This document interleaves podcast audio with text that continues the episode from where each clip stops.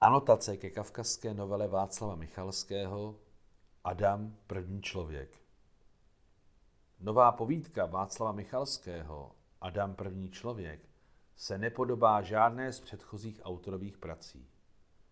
Čtenáři seznámení s novelami Balada o staré zbrani, Kátěnka, Kamna, romány 17 levých bod, Tajné milosti a Sextologie Jaro v Kartágu najdou v nové povídce spoustu neočekávaného jak ve stylu a způsobu vyprávění, tak v samotném materiálu této malé knihy.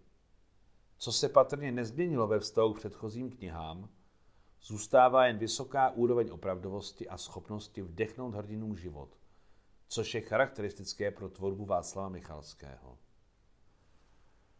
Když se přibližně 330 let před narozením Krista během pochodu do Indie 26-letý Alexandr Makedonský v čele svých vojsk chystal dobý Derbent a procházel tímto úzkým písčitým koridorem mezi horami a Kaspickým mořem, bylo asi stejně horko a větrno, jako to poslední mírové léto před velkou válkou, když mě, jednoročního, koupali ve vaně klikové skříně sovětského nákladňáku GAS AA, známého mezi lidmi jako 1,5 tuna, protože jeho nosnost byla právě taková.